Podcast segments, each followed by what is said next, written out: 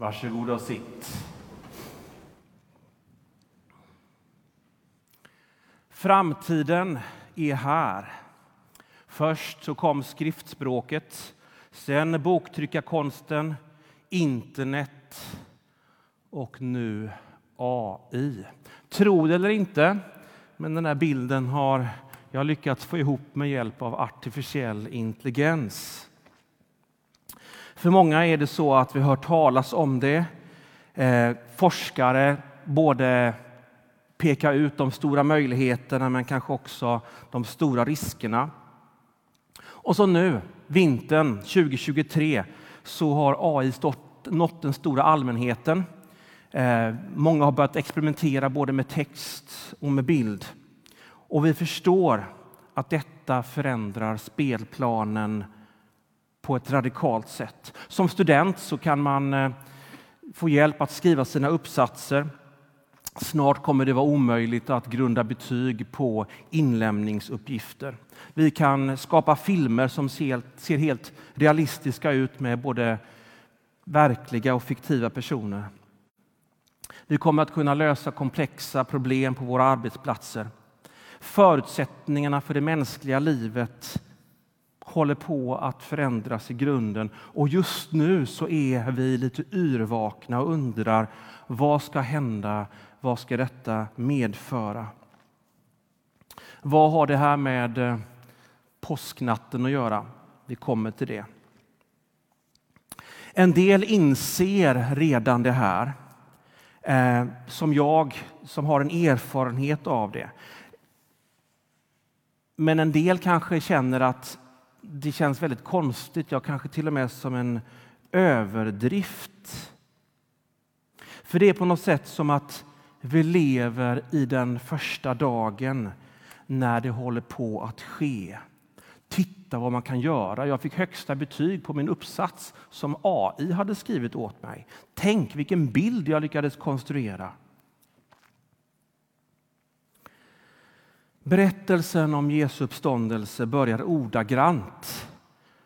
På den första dagen i veckan så gick Maria till graven. Hela Johannesevangeliet som vi nu är inne i har ett övergripande tema, och det är hur Guds nyskapelse börjar. En nyskapelse som är lika radikal och Ja, omdanande som när Gud skapar allt ur intet från början. Men det innebär inte att Gud skapar en ny värld ur intet, utan att han förnyar och befriar den nuvarande världen från synd, död och ondska. Ni som var här i fredags fick höra orden som Jesus sa från korset. Det är fullbordat. På den sjätte dagen, på fredagen, då säger Gud i skapelseberättelsen: nu är jag färdig, nu är skapelsen klar.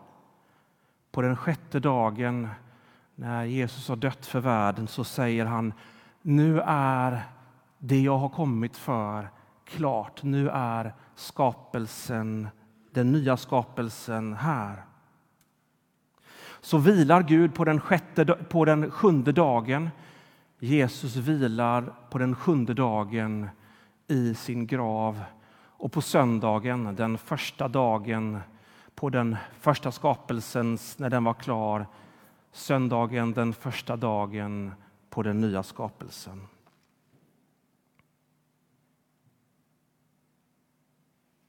Den första dagen gick Maria från Magdala till graven. Och vi läser att i början så satte Gud människan, Gud människan i en trädgård där gemenskapen med Gud var fullkomlig och hel.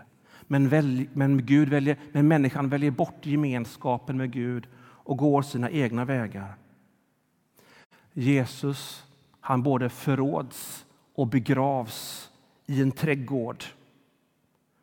Evangelisten Johannes vill säga: nu är vi tillbaka till trädgården. Nu är vi tillbaka till Edens lustgård. Nu är den nya befriade skapelsen här. För nu har Jesus befriat människan och världen och skapelsen från synd, död och ondska. Så här kan man säga, vill evangeliet berätta för oss. Så här gick det till när den totalt förvandlade världen, befriad från synd, död och ondska, när den kom in i vår värld. Och hur kom det?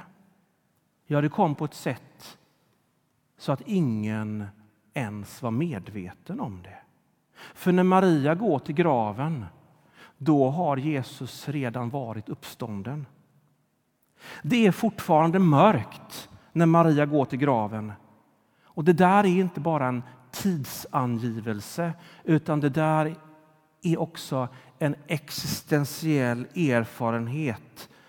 Nämligen, världen är fortfarande märkt av synd, död, mörker, lidande och ondska. Men utan att vi ens visste om det så kom framtiden och landade här och nu. Vi kan och vi behöver inte uppfinna framtiden och den kommande världens härlighet. Den är redan här. Allt vi kan hoppas på, drömma om och längta efter är redan närvarande i vår värld. Vi behöver inte uppfinna detta, men vi kan upptäcka det. För att göra kopplingen till A I. A I kommer med radikalt nya förutsättningar för det mänskliga livet. En del av oss har upptäckt någonting av det, andra har det inte, men det förändrar inte det faktum att förutsättningarna för det mänskliga livet har förändrats. Överfört till berättelsen om Jesu uppståndelse. Nu är det Jesu uppståndelse som har förändrat själva förutsättningarna för vad det är att leva och vara människa i världen.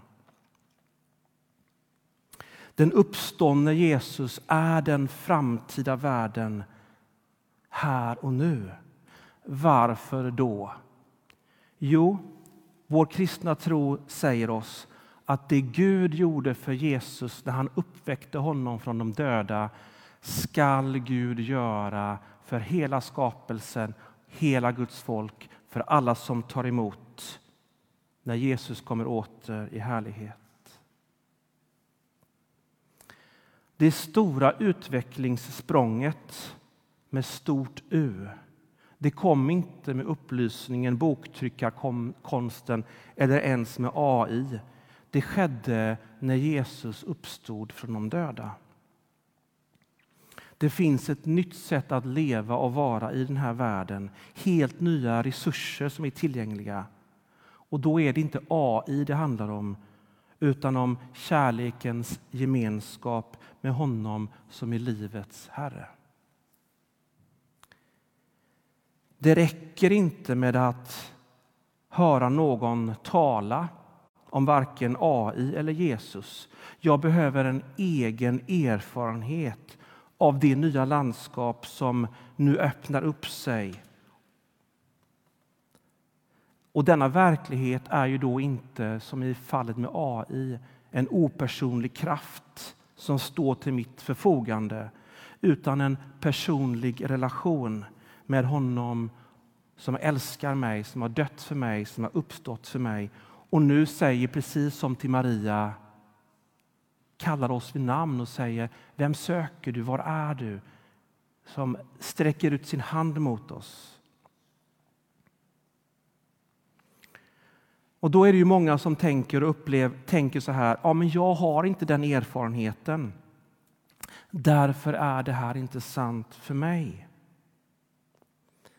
Påskens evangelium gör ett extraordinärt påstående, och det är att den nya världen, den nya framtiden, den upprättade tillvaron finns samtidigt som mörkret, rädslan och förvirringen pågår.